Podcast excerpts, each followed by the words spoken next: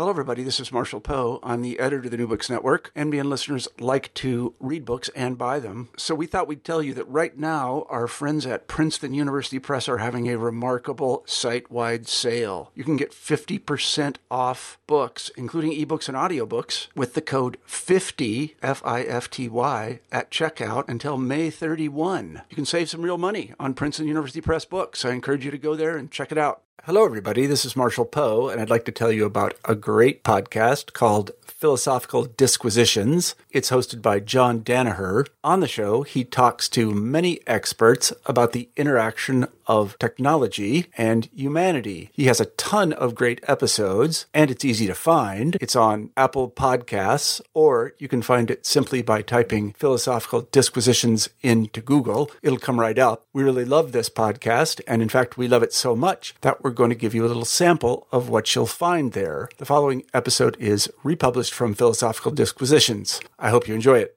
Okay, so my guest today is Deborah Lupton. Deborah is the Centenary Research Professor in the Faculty of Arts and Design at the University of Canberra in Australia. Her current work is on socio- uh, digital sociology, particularly in critical digital health studies, critical data studies, self-tracking cultures, the digitization of pregnancy, sociology of three D printing and social media in academia. She's recently published a book entitled The Quantified Self with Polity Press, and that's what we're going to talk about today. So yeah, I'd just like to welcome you to the show, Deborah. Thanks, John. Okay, so your book is one of the first, if not the first. Is it in fact the first, or am I wrong? I, th- I, think, I think it is the first. I've, I've just come out in front of an, another book that's about to come out, so... There's a sort of plethora of new stuff happening, but I think I just managed to be the first with the book. Okay, so it's, it's the first academic monograph on the topic of the quantified self. It covers quite a lot of ground, and we certainly won't be able to cover all of that in today's conversation. But I'd like if we focused on, on three aspects. So we'll have three segments to the discussion today. First is just to get a general sense of the quantified self movement and the technologies underlying it. And then second, have a look at how this technology can affect our self-understanding. And then finally, to consider maybe some of the political dimensions of the quantified self. So if we just get straight into the first of those topics, I suspect many people who are listening to this show will be familiar with the idea of self-tracking. Indeed, I suspect many people use their smartphones and other devices to track and, and record at least some of their daily lives. In fact, I, I suspect this is almost unavoidable nowadays, and that might be something we talk about in a moment. But some people may not be familiar with the idea of a quantified self movement, nor appreciate the full scope of the available technologies. So perhaps you could help us to get a better sense of all this. And let's just start with a definitional question, which is, what do you understand by that term quantified self? What does it mean?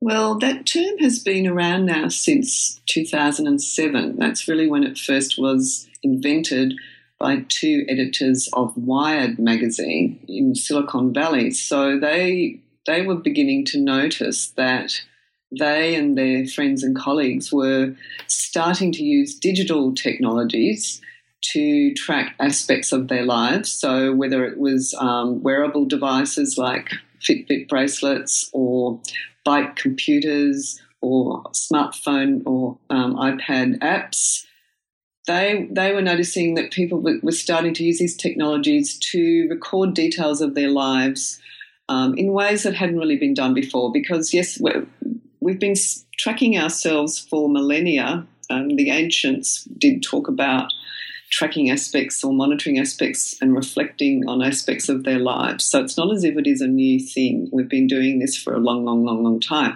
But I think the quantified self really focuses on the digital nature of self-tracking, and the, the, the digital devices that are around these days are able to to uh, help people monitor themselves in ways that haven't previously been available, so that they, they are able to do it twenty-four seven. Many of them can do it in automated ways, so we don't actually have to think too much about it. They're, these data are being collected without us having to put a lot of effort into it.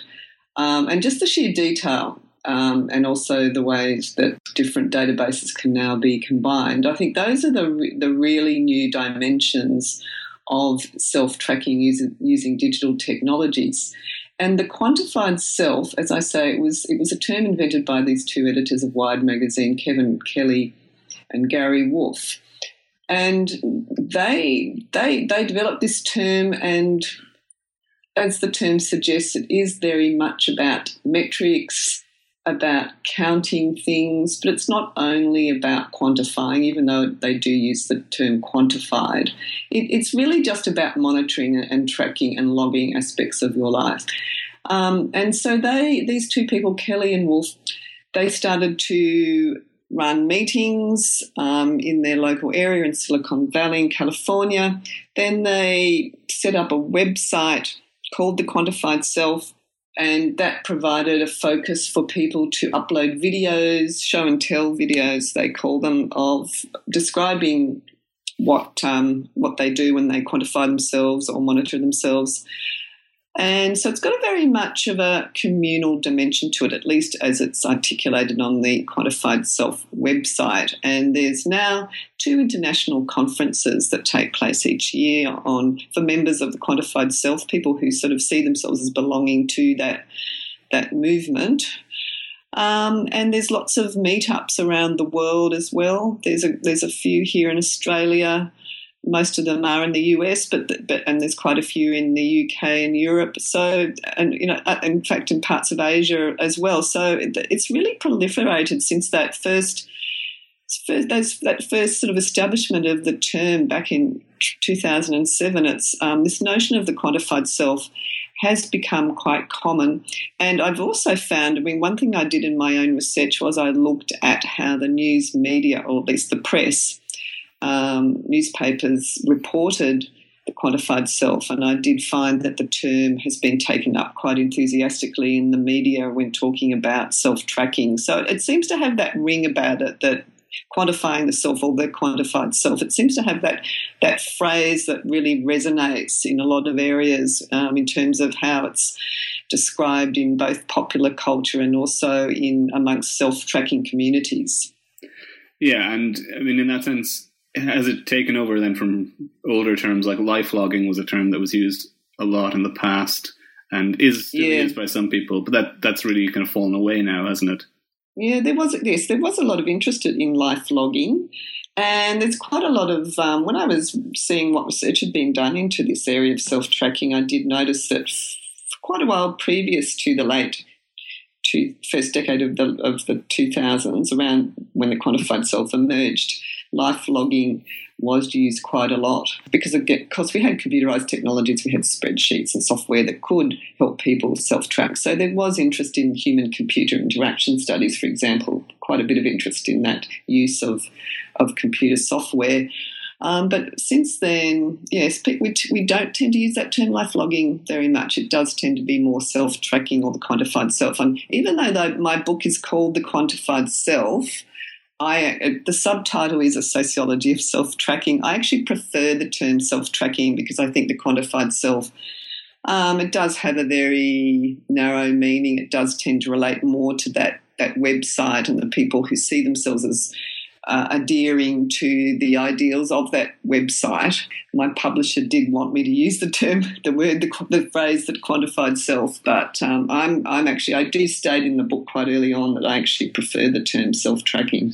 Yeah, it's it's possibly a bit more informative and uh, broad-ranging, whereas, yeah, as you say, the quantified self seems to narrowly um, refer to that, that particular movement, although your publisher was perhaps correct. If it's the case that the quantified self term has taken hold in, in the popular culture, then...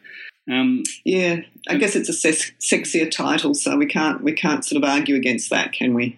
No, but the, your point about preferring the term self-tracking does get into something that I did want to talk about, which is that we have this the quantified self movement narrowly defined, but in effect we're all involved in this kind of digital self-tracking nowadays. It's, it's practically unavoidable, isn't it? Well, it depends again on how you define self-tracking, and again I, I, I took pains to define it quite clearly in the book in the early pages. So yes, of course, we're all being uh, we're all under some kind of digital surveillance when we whenever we interact online. Um, you know, we we are being um, monitored by whether it's the internet empires like Google or Facebook, um, or whether it's national security agencies, as Edward Snowden has managed to reveal to us, or you know, lots of different actors and agencies are engaging in looking at what we do using digital media. And these days when we walk outside into public spaces, there are many embedded sensors as well. So we may not even be aware of that, but um, our movements in space, in public space, are being recorded with digital technologies without our consent and often without our knowledge. So, yes, that's true. We are we are not able, well, I mean, all of us really, we're not able to opt out of being monitored by other people. Now, self-tracking is somewhat different from that sort of general surveillance of people using digital technologies in that, as I say in the book, self-tracking is about the fact that the very term self-tracking implies that the person who is being tracked is actually using those data themselves. So I say that self-tracking is actually about someone being exposed to those data, being able to see at least some of the data that is being collected about them and and making decisions about how to use those data. They may ignore them or avoid them, but they are able to view them. So that, I think, is is different from where there's surveillance of people using digital technologies that they where they can't see those data, where they don't know what those data sets tell them about themselves. Yeah, so self-tracking involves this um, kind of self-directed version of, of surveillance. It's not the, the top-down surveillance by the state or by corporate agents. It's it's done by the individual, presumably for some kind of individual benefit. Well, I think in some ways um, that that's how self-tracking really started out. The whole notion of the quantified self is about that, what I call the private mode of um, of self-tracking, whereby people have made their own decision to engage in monitoring using various devices.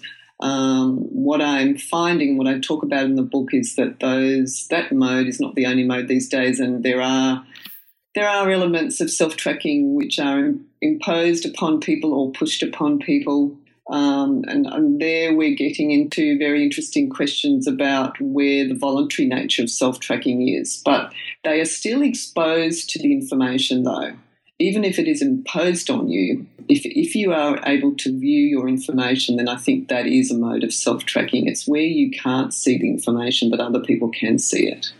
I think that's the key difference. Yeah, so it's, it's represented and made visually or some other way available to you for, for use. And we might come back to issues maybe around consent and the imposition of, of self-tracking on, on people.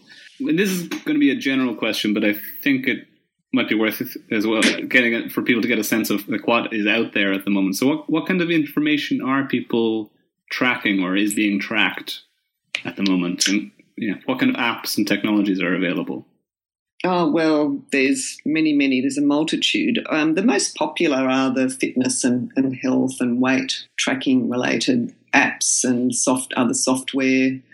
Um, you can go onto, you know, so you may not use an app. You can go onto a website for some of them and, and use the, the software on the website. But I guess most of it is done using apps on mobile devices like smartphones or, or wearable devices, smartwatches, bracelets, headbands, and so on, those kind of wearable devices. And, well, you know, if you go into one of the app stores and, and look at what's available for self-tracking, in addition to the fitness and health and, and weight loss-related apps, there are many that look at things like people's mood or where they can track their mood each day or even things like work productivity. So there's all sorts of software you can use now where you can actually see how much time you spend on various tasks or what, what the outputs are each day and so on. So it's not just about the body. It can be about um, mental health questions or emotions or moods. It can be you can you can self-track social relationships and the kinds of messages you have with people and try to make sense of who you are, you know, your social networks, who you're contacting, who you are most, uh, who your your social ties are strongest with.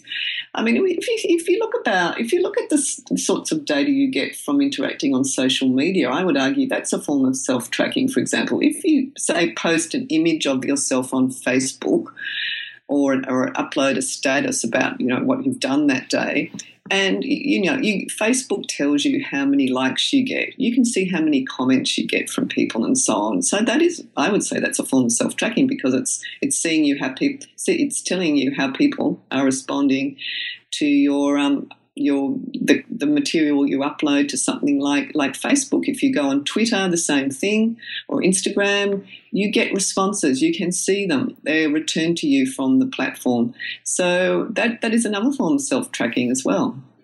Yeah, that's interesting. I hadn't maybe thought about it that as, as fitting in within the category of self-tracking behaviours, but I guess you're right. It's a way of um, tracking information about yourself and I guess how other people react to you in particular. Maybe I'll just move on to a question about the demographic, particularly maybe more narrowly in, in the quantified self movement. I mean, who, who are the kinds of people that are attracted to this, and who are the typical uh, proponents of the self-tracking movement? Well, the quantified self people are a certain group of people. Um, there's a lot of other people who engage in self-tracking who wouldn't see themselves as being part of that movement or wanting to adhere to that movement. But if we're talking specifically about the people who go to the go to the website and interact on the website on the discussion boards, or just read other people's posts or view the show and tell videos, or if we think about the people who do go to the face-to-face meetings or the conferences. Okay, so there, there are a certain group of people out of all the self-trackers in the world who are engaging in self-tracking. Um, from what I can tell from reading the website, uh, from meeting some, some of the people involved in the quantified self who go to the meetups, who are doing research into the quantified self, and from other people's research in, into who uses the quantified self website and who go to the meetings, it would seem to be a fairly narrow demographic in that it is, again, mostly a sort of Silicon Valley um, phenomenon, um, or whatever the version might be in Europe or Australia of the Silicon Valley demographic, which is, you know, your your white, middle class, um, highly educated, you know, fairly well off, techie person, geeky person. So, so yeah, that, so it's people who like to experiment with digital tech. Uh, many people actually know quite a bit about the digital tech. And so it does tend to be that sort of geeky demographic. Yeah, and they're attracted to this idea then of quantified data and self-experimentation as well. That seems to be kind of part of the ethos behind it. Um, yeah, let me just ask uh, one final question for this segment, which is to do with the intersection between self-tracking and gamification and behavior change. So it's not all just about self-tracking. I mean, most of these apps that people will be familiar with are very clearly directed towards changing how people behave, and they often do that through gamification. Perhaps you could maybe explain what that means and how it works in practice. Yeah, sure. Gamification is this term that has crept into quite a few areas of life now, and it relates to the idea that you take take a phenomenon or a practice or a behaviour that is not doesn't tend to be thought about in terms of being like a game, but it's applying game-like elements. And it is a dominant method for the nudge philosophy. So I think we can sort of link gamification with nudge. Now, nudge is this approach to persuasion, um, changing people's behaviour, that is about incorporating elements that don't overtly appear to coerce them into changing their behaviour, but encourages them, them to, to change their behaviour. So it might be something like, you know, in school canteens, you just don't provide certain foods that are considered unhealthy. You only provide, you know, there's only a choice of healthy foods, or you put the very healthy foods at the at the top of the counter and hide all the unhealthy foods, you know, under the counter, so people actually have to directly ask for them. So that's where nudge comes in, in, in that you are manipulating the environment, or you're manipulating the choices that people are offered um, to then encourage them to change their behaviour. But it is very much about behaviour change. It's about giving them that little nudge rather than overtly making them feel as if someone, you know, some authority is... is having a more coercive effect upon them. Now, gamification is is a form of nudge in that, it, as I say, it's about making something seem like a game, seeming playful, um, and therefore trying to encourage people to to take up that behaviour or to relinquish um, a behaviour that's not considered um, good for them. So in the case of self-tracking, yes, we do see a lot of apps in particular um, or platforms that are about competition, for example. So one of the key aspects of some of the fitness self-tracking apps and, and platforms such as Strava, which is a very popular one for people, for athletes who like to track their um, cycling or their, their running or walking um, practices, they Strava very much emphasises what they call social fitness.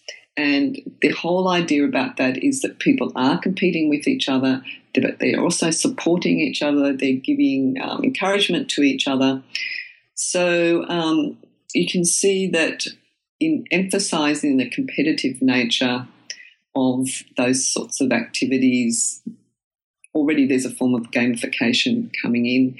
There's various apps where there's one one's about running away from zombies um, called Zombies Run, um, and people actually um, listen to this this game as they're running along and pretend they're sort of in the middle of a It's a bit like a video game, I guess. There's a sort of, sort of a virtual world that they're running through involving zombies. So yeah. There's lots of different ways that gamification is incorporated. And, and I've, I've actually, with my colleague Gareth Thomas, I've actually um, published an article on the gamification of pregnancy in pregnancy apps. And one amazing phenomenon that we came across when we were analysing pregnancy apps was these games for girls, little girls, that involve pregnant women, and the little girls make up the pregnant women and they go shopping for the pregnant woman and make her look glamorous and beautiful. That's ex- exactly the sort of terminology that is used. Not only that, they actually assist in the delivery, the caesarean des- delivery of the, the baby.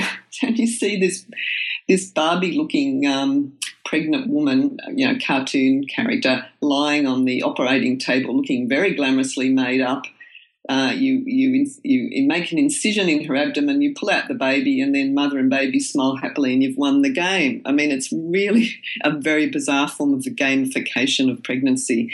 Um, but a less bizarre form in pregnancy is encouraging women to sort of um, photograph their growing bellies and make a time-lapse video. We would argue that that's a form of gamification too. It's making pregnancy seem like a like a fun kind of playful activity. Yeah, I mean, so there's lots of interesting angles we could take on that, but I do want to move on to talk about the self in, in this quantified self movement. So obviously the concept of the self is central since it's there in the title, but the self is a, is a highly contested concept. And there's lots of interesting material in your book about how quantified self technologies, or let's say self-tracking technologies, to use the preferred term, contribute to and create new forms of self-understanding. I mean, there are all sorts of speculative and science fiction-like questions to be asked here.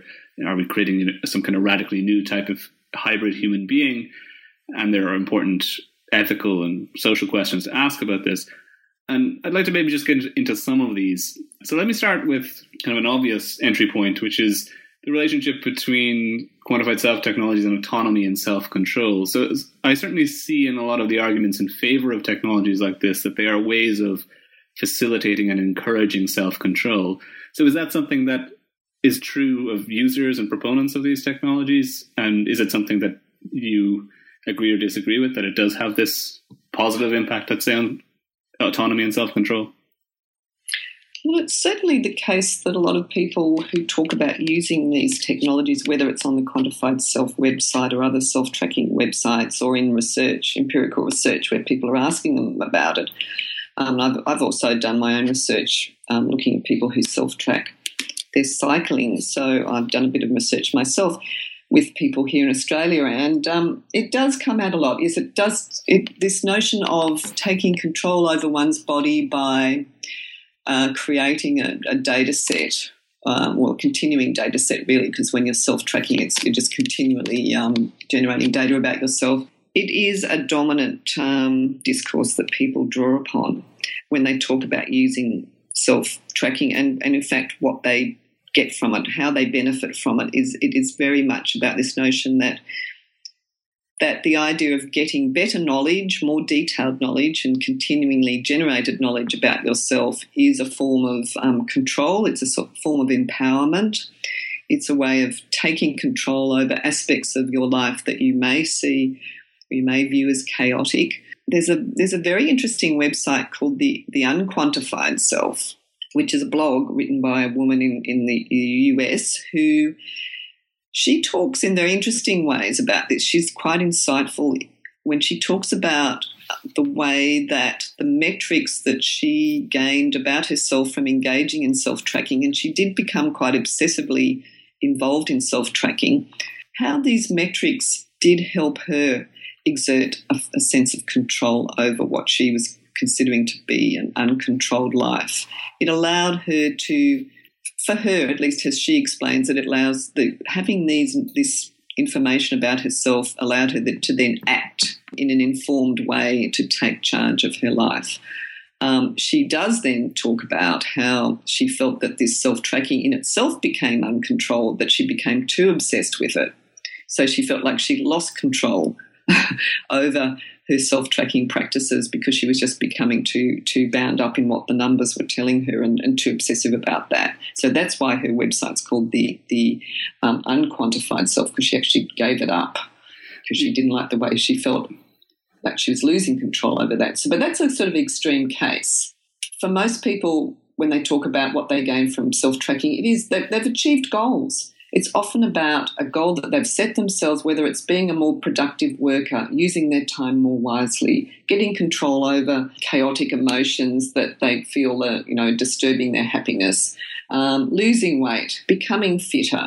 All those things um, are aspects of selfhood that are very much privileged in Western societies, being productive, healthy, you know, active, uh, thin person, all of those things that we so much place so, such an emphasis on, people are adopting self-tracking to try and achieve. So, so yes, absolutely, that is a very strong discourse in self-tracking, that it's about optimising the self, it's about achieving goals that are being that you are setting for yourself, and in many cases people do find it does help them to do that. Yeah, and I'll be sure to include a link to that blog, The Unquantified Self, in the show notes so people can check that out. This raises another point, which uh, I was going to get to a bit later, but actually I think it's natural to raise it now, which is, does the quantified self movement and, and the technologies that underlie it contribute to a culture of narcissism in you know, contemporary societies? Well, that's an easy charge to make, and, and if you look at media accounts of the quantified self, a lot of them do use that term, narcissistic, navel-gazing, you know, various synonyms for, for narcissism. Um, and I think that's, you know, if if if you want to take an easy pot shot at, at self-tracking, uh, that is one that you could easily take, because it, it on the, on this sort of, you know, at the superficial level, it does seem, it can seem narcissistic. It can seem very self-involved. On the other hand, we are, in, again, it's, it, it fits in very well to this dominant trend in Western societies about what we consider to be important elements of selfhood. And for a long time now, this notion that you should work on yourself, Uh, you should you should be actively taking responsibility to manage your life, you know, in this neoliberal environment where the individual and, and what the individual can do to improve themselves, manage themselves, regulate themselves, conform to the ideals of the, the healthy and productive citizen. All of those discourses and all of those practices are directed, when you think about it, towards a slightly narcissistic Um, mentality and a, and a technology of selfhood. They're all about um, what the individual as an individual should um, and can be doing to improve themselves and be an ideal citizen. So I think, you know, it's a bit of an unfair criticism to then single out self-tracking or the quantified self and say, well, they they are narcissistic, because in fact we are actually all encouraged to to think about ourselves in that way too.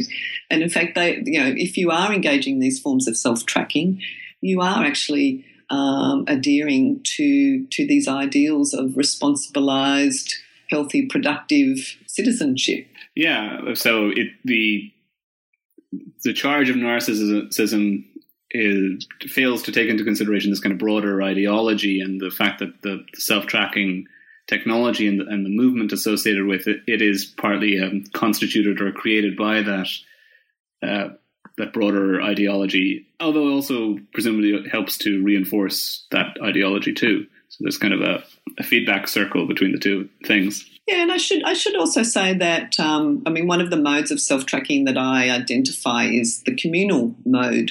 So there is a strong element amongst some self-trackers or groups of self-trackers that you share your, your information with other people as part of a group effort to to learn more about what the data can tell Um, about people. As I as I was talking about earlier, some some fitness self-tracking, for example, is very much about encouraging other people and motivating other people, this notion of social fitness. So, you know, I think we have to also recognise that that is part of, often, not everyone, not everyone engages in sharing their data or this communal mentality, but it certainly is a strong aspect of some forms of self-tracking. But is that communal aspect competitive usually? And so, again, part of that, that culture of individual responsibility and kind of asserting yourself relative to a group, or is there something more kind of communitarian in the, the sharing that goes on? Well, some of it is is individualistic. So it is about, let you share your data and I'll share my data and we can each benefit from it. That is true. You do see that in some of the ways that the communal nature of self-tracking and sharing data are discussed.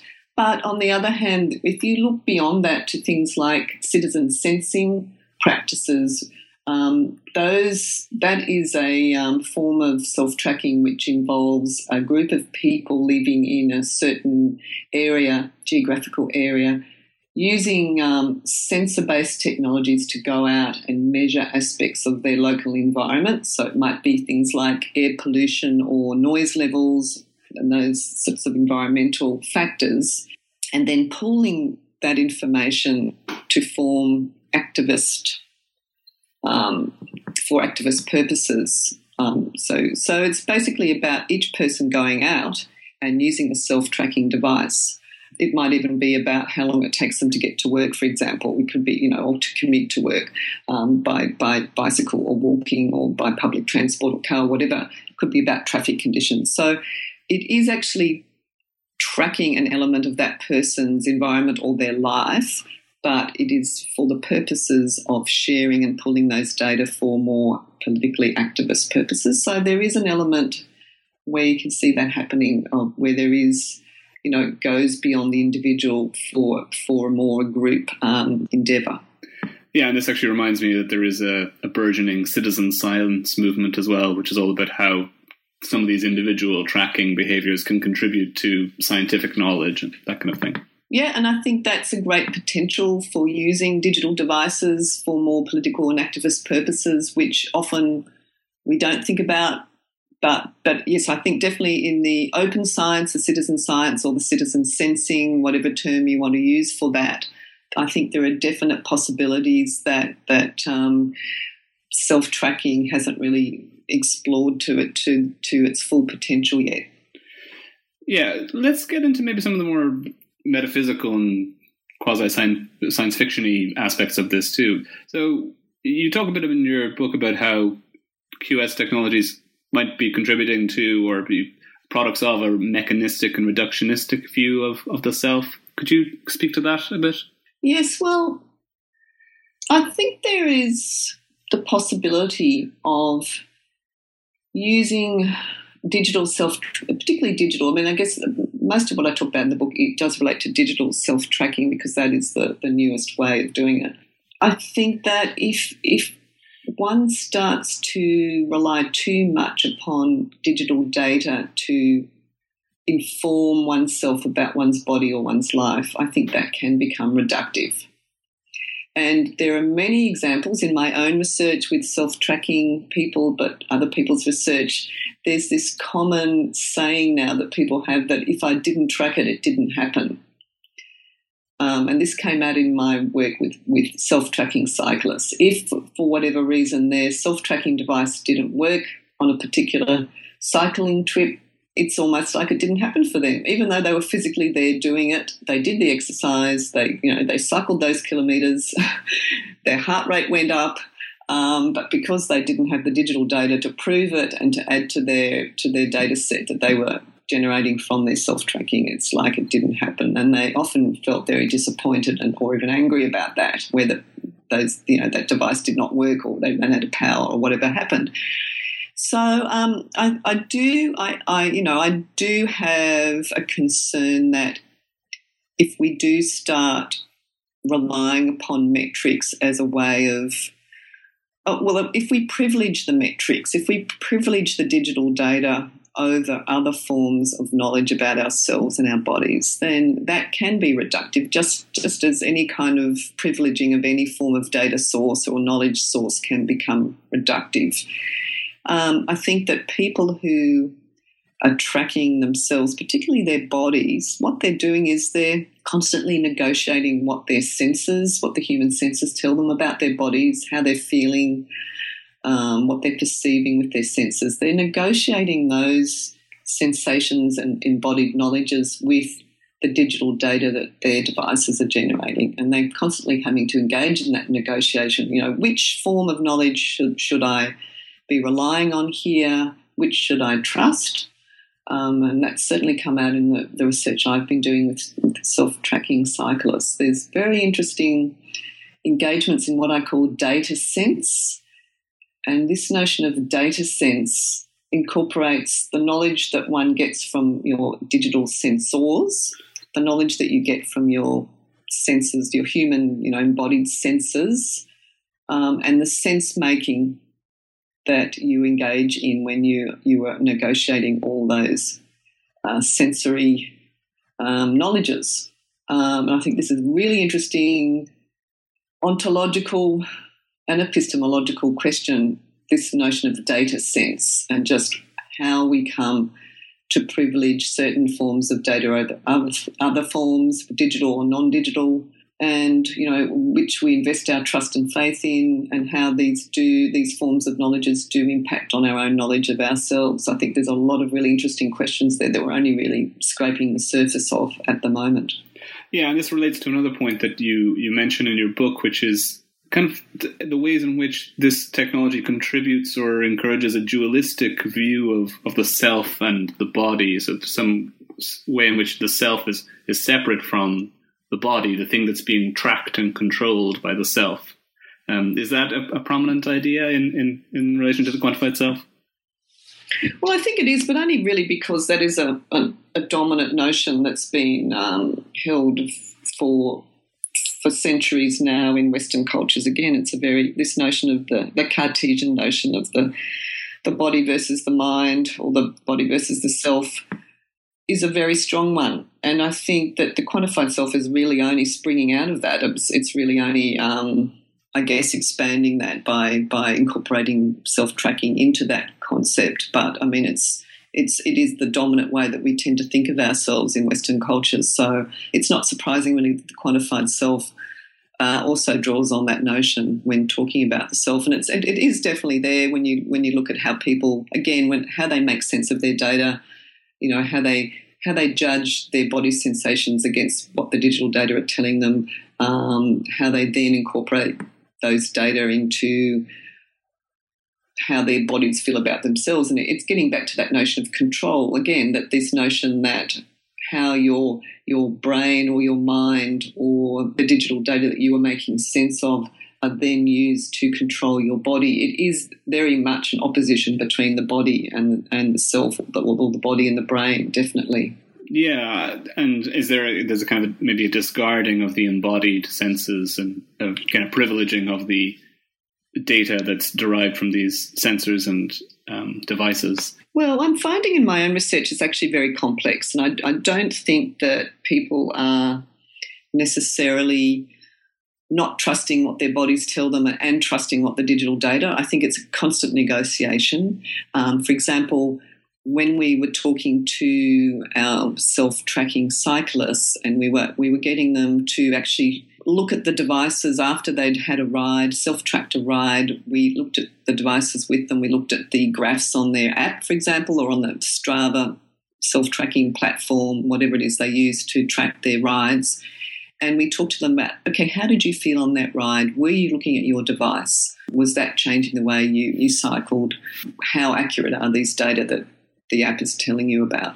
Um, and, and, and we were finding that people were aware that, for example, one thing that a self-tracking app cannot tell someone when they're cycling is whether they'd had a good night's sleep that night, whether the wind conditions were such that they were really struggling to go very fast. Um, you know, if they were just not feeling that well because maybe they'd had too much to drink the night before, whatever. So people people were assessing the data in the light of their own embodied knowledge, very much so. So I think again, it's it's it's it's way more than just a than just simply stating, oh, well, we we're now moving into a situation where people are going to start, you know, basing their whole knowledge about themselves on their digital data. It's it's far more complex and far more contextual um, negotiation that is happening there. Yeah, and and again, this probably relates to another point to, to do with the, the cyborgification of, of humanity, and maybe the, the, there's something you talk about too, which is is it becoming increasingly difficult to draw the line between the self and the technology of the self? Um, look, I think that's be- that's becoming that's become more difficult for a long, long time now. So, trying to, I, I think it's actually there's there's nothing we gain from doing that. I think we just have to accept that it, it, it's like that that argument between online and offline. Mm-hmm. Um, you know, between reality and virtual reality. Well, you know, it doesn't make sense anymore. I mean, we are most of us in Western societies are constantly. Not all, not every minute of the day, but we, we are constantly online. You know, we're constantly engaging in our social relationships and other relationships through mediated through digital technologies. So to to try and draw that distinction between offline and, and online, um, it no longer really makes sense. And I think the same really uh, applies, and it's part of this same argument. It really applies to this notion that, you know, we are sometimes we're technologically mediated and other times we're not, um, or, you know, which part of us is and which part of it isn't. I really think that we, it's becoming more and more difficult and unproductive to try and make those distinctions. I think we just need to accept that, yes, we are just always inevitably technologically mediated, really. Yeah, um, so the, the boundaries of the self or the, the, the notion of the self as something distinct from its technological artifacts has been have been problematic for quite some time. And the quantified self movement and the technologies are just kind of part of that more more general trend. And I think that example of the the distinction that people like to draw between the online and offline world being just almost silly nowadays to draw that distinction. It's all part of the same kind of world or life world or reality for people uh, is, is a useful way of um, impressing that point. Yeah, and I think I think to just to, to, to push that, that argument further, I think what, what one thing that I have been writing about recently is this notion of how we, and I've talked about a bit already uh, already today, is this notion of how we engage with our digital data assemblages that are created about ourselves when we do interact with digital media, whether we know about it or not. And um, when we are able to be exposed to our, our data, when we do see our data, that those data are a particular version of ourselves. They do reflect back to us aspects of ourselves, but they're not complete, you know, not everything about ourselves. Obviously, they're only telling us something about ourselves. It might, you know, if, if we just take the example of our Google search history, which we can all, all check ourselves, we can see what we've searched for over the past, whatever it is, month, a year, two years. We can see what we've been searching for. Now, our search history tells us a lot about our interests, um, maybe even our obsessions, um, our anxieties, lots of different things. Um, our, you know, our work, what we've been working on, what what's happening in our private lives, where we're planning to go on holiday, what our um, health concerns might be. It tells us a lot about ourselves, but not. It only tells us something about ourselves. But the interesting thing is um, what it. what it does reveal to us about ourselves. And that is just one form of the digital data assemblage. There are many others, of course, but um, I'm really interested, again, in, in those issues of how how those represented representations of ourselves, our data assemblages, what they, you know, how they are incorporated into selfhood and how they are revealing of selfhood. Yeah, let's move on to some of the political dimensions to this. So, I mean, we've we've already touched upon a lot of this because we've spoken about the ways in which the ideological configuration of society has fed into the construction of these apps and ideas around self, autonomy, self-control, narcissism, et cetera, how these are all expressive of ideologies and maybe reinforcing ideologies. But let's limit ourselves in this final part of the podcast to talk about the ways in which this information that's tracked is used by the state and corporate actors, for example. So let me focus initially on the economics of self-tracking and the notion that, uh, well, we're kind of contributing to a digital economy. So, I mean, who's benefiting most, or who is benefiting from the data that we create? We might be benefiting in part, but who are the other people who benefit from the, the data that is being created? Oh, well, the people who benefit the most would be your internet empires, Google, Facebook, Microsoft, Amazon, Twitter, um, you know, uh, it's Apple. In fact, Apple number one, I think they're the most profitable, and then Facebook um, and Google. So um, those those are the actors and agencies who are benefiting from people's personal data. Um, no doubt about that. But also the you know there's there's lots and lots of other internet um, companies that are benefiting from data. There's national security agencies in terms of national security, crime prevention. Um, those security agencies are benefiting from people's personal data that they are collecting for their own purposes. I think if you look into just about any social institution these days, the education system, um, from preschool on to the university sector, um, there are more and more. There's more and more information collected on how students um, use digital technologies and, and how they're learning. You know, learning analytics. Analytics has become a, a big feature of software. Um, Google offers all sorts of um, educational packages for schools that many schools are now taking advantage of. So Google is learning a lot about students in schools, as just one example. Into the university sector, there are many ways that um, how student learning can be documented by software, and but not only that, how academics themselves, how their teaching strategies, how their publishing and citation rates, you know, all those sorts of things are, are documented now. Google Scholar is just one example of that. So as academics, we don't have a choice of opting to Google Scholar. Google just collects citation rates about us automatically, um, and they're there for anyone to see. So we are being metricised involuntarily by Google Scholar. So uh, there is there is so many domains now. Well, the workplace is, is in general is another example of where information is collected about people, and in some cases they are being exposed to that information. So we can, just along with anyone else, we can check our Google Scholar metrics about ourselves. So that, I guess, is another form of self-tracking. Um But in many cases, of course, we can't we can't access the information that Google knows about us. Yeah, I wonder if you have any thoughts on the ways in which Google and other, you know, digital internet empires are presenting that information to us. I mean, the Google Scholar example for it kind of hits home for me insofar as I, I like the fact that I have this information available to me and it's presented to me.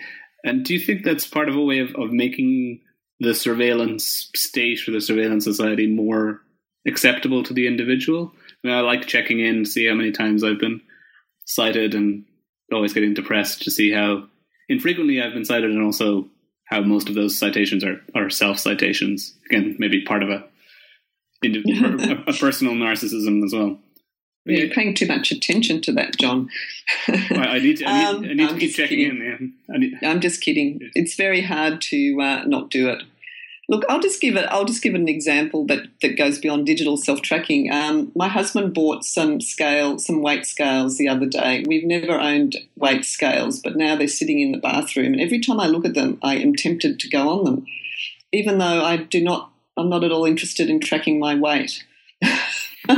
They're just there, and so because they're there, it's it's tempting to use them. And I think that's what happens in many cases of self-tracking. Google Scholar is one example. Now, now to just expand on Google Scholar, I do, quite apart from any narcissism and self-pleasure that we may get from seeing how many people are citing us, which, you know, there's nothing wrong with being.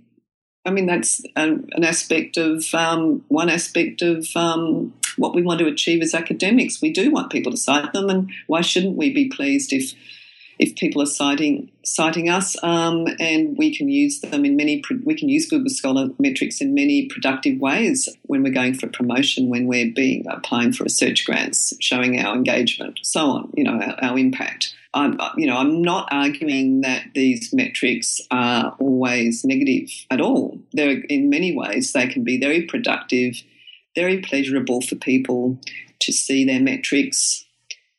On the other hand, they can they can be discouraging if the metrics don't reveal details that they want to, that they would be happy with. And um, we can see that actually in patient self-care monitoring. There's been a lot of really interesting research on patients with self with um, chronic diseases like diabetes or high blood pressure who are sent home with digital self-monitoring devices as part of their self-care regimes. And research shows that when the numbers are coming back showing them that, you know, their blood sugar is under control or their blood pressure is under control, then that kind of self-monitoring is very very sort of encouraging for them and makes them feel positive. But when the numbers come back showing that that they're not good, that their health is deteriorating, then that can be very discouraging for people and can make them feel like, you know, they're really under a burden of surveillance and they don't like having to monitor themselves. So, again, the context is really, really important. So I think, again, we need to really be aware of, without making too many blanket statements of what that, what the negative or positive aspects of self-tracking can be, we need to be aware of exactly what context it's taking place in, exactly what the voluntary or otherwise nature of it is, um, to what extent it is being imposed on people, to what extent they are able to get access to their information or not, um, and to what extent other other people or agencies or institutions are using people's data and profiting from their data, not just using them, but in fact making money out of people's personal data. Um, and this gets to the uh, the fifth mode of self-tracking that I talk about in my book, which is exploited self-tracking. Um, and that gets back to your question about who is profiting from people's data. Well, many, many agencies are profiting from people's data. We profit when we can use our data productively, but we don't often profit economically from them. Yeah, and th- I mean, this brings me back to another question about the neoliberal aspects of this and the responsibilis- responsibilization of, of citizens. So I'm sure you're familiar with the examples of various insurance companies that offer discounts to people who agree to the installation of tracking devices, let's say, in their cars. And I believe there was this one health insurance company, at least, maybe you know more, that were encouraging users to wear Fitbit devices uh, and they would receive a reduction in their, their premium. So, I mean, one thing about those kinds of examples is that, again, it, it reinforces this culture that it's the individual who must take responsibility for safety and protection of others and their own their own health. And does this practice then have, have a tendency to kind of paper over or ignore the systemic problems in society? So, like, do, does a culture of of, tra- of self-tracking and the responsibilization that comes with that again contribute to this ignorance of the systemic problems and uh, systemic inequalities and issues like that? Yeah, I think it absolutely can do, and I'm, that's something I'm really concerned about and do talk about quite a lot in the book. So I think this notion of the individual responsible citizen who is taking steps to control their lives and be productive and healthy does tend to ignore the fact that, of course, many people are in situations where they have less control over their lives, where they they have a great uh, you know um, degree of social economic disadvantage, um, and those the self self tracking does tend to ignore that kind of dimension of the social determinants of good health or ill health or work, work productivity or even the fact whether you can get a job or not.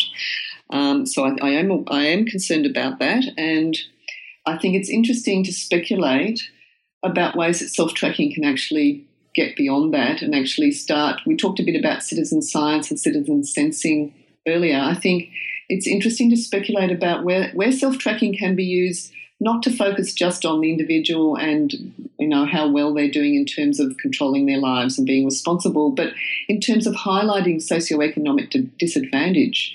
Where can self-tracking actually do that? Where can people start to gather data which they can then aggregate and start to demonstrate just what the social determinants of disadvantage are?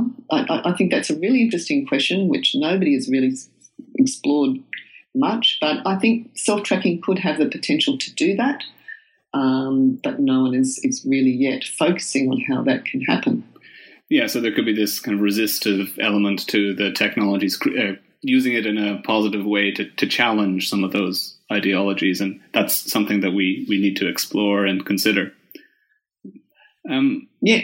So let me just... One kind of final question then in relation to the politics, and this is a actually a more general philosophical question, but it's something that you, you raise in your book, which is the, the relationship between self-tracking and perhaps the rise of, of the risk society and the, you know, the idea of uncertainty and embracing uncertainty and risk in the world, and also the, the breakdown of, of traditional normative structures, usually religious structures, and an increasing belief in or acceptance in kind of moral relativism and moral uncertainty. So is self-tracking part of an attempt to reassert control in an uncertain and chaotic world? Is that a feature in the discourses about the quantified self?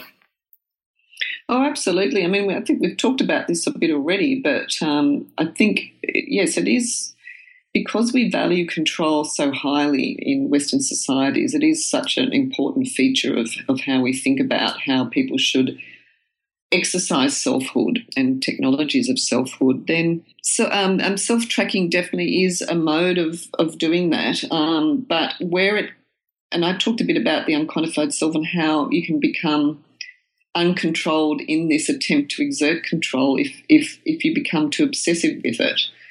Um, and when it comes to the point that you don't feel good about yourself because you've forgotten to self-track something or your device ran out of power, which which does come up in, in some of self-tracking, people's accounts of disappointment and frustration around self-tracking, then I think we need to consider the control that self-tracking itself can have over people's lives. And if it is more and more imposed on people and pushed on people, and you raised the issue of health insurance earlier, we can very much see that happening in the United States in corporate wellness programs where um, people are being encouraged, nudged, pushed, whatever the word is you want to use, into um, using self-tracking fitness devices and uploading those devices to um, their employer's database as part of corporate wellness practices, but they're also linked to health insurance coverage, and if they choose not to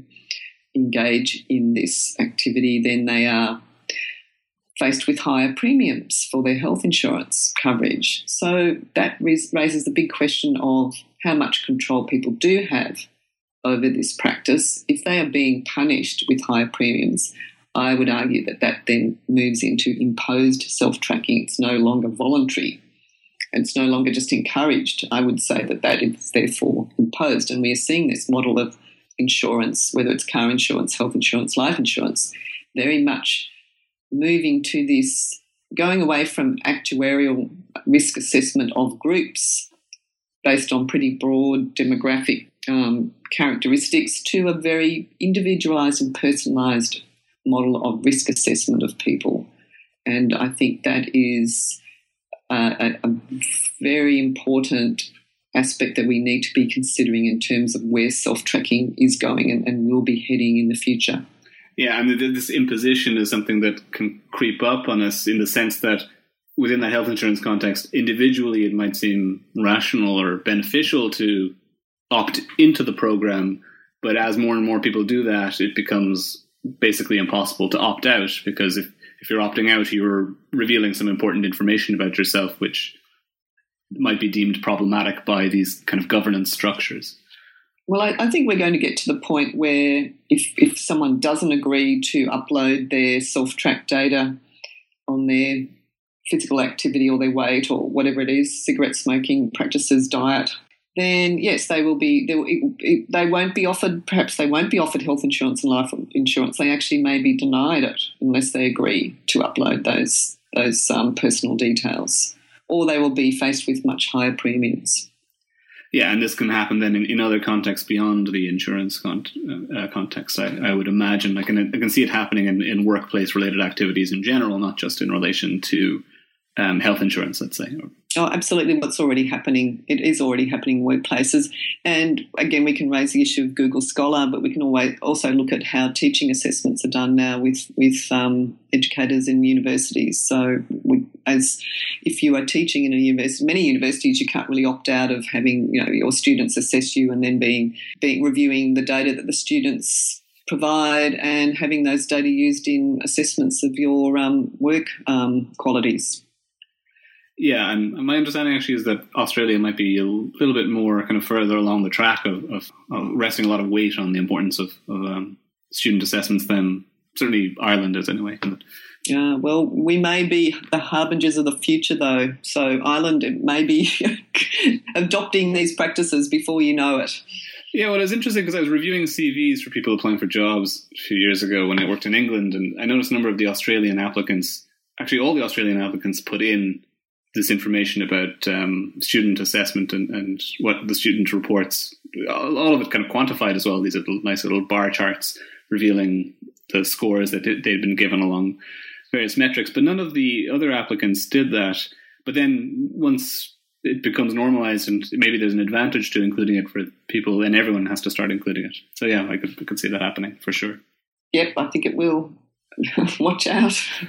Okay, I'm going to leave it there. So I, I know that you are an active user of, you know, social media um, outlets, and so perhaps you could give some indication to people where they can track the work that you do.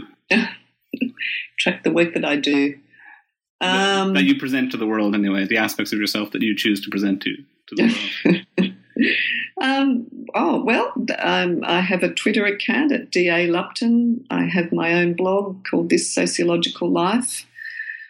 Um, there's my Google Scholar profile, of course, yeah. As well as my university profile. So, you know, there's, yeah, academia dot e d u, ResearchGate. I have profiles on all of those. So um, Social Science Research Network, which is actually a, an open open, open to anyone to look at people's um, open access publications. So, yeah, there's lots of lots of um, online forums where people can find out find out about my work or access my work. Yeah, and I'll be sure to include links to pretty much all of them, at least the ones that I agree with, um, their corporate model. Anyway, okay. Um, so, yeah, thanks for joining me today for this conversation, Deborah. It's a pleasure, John. Thank you.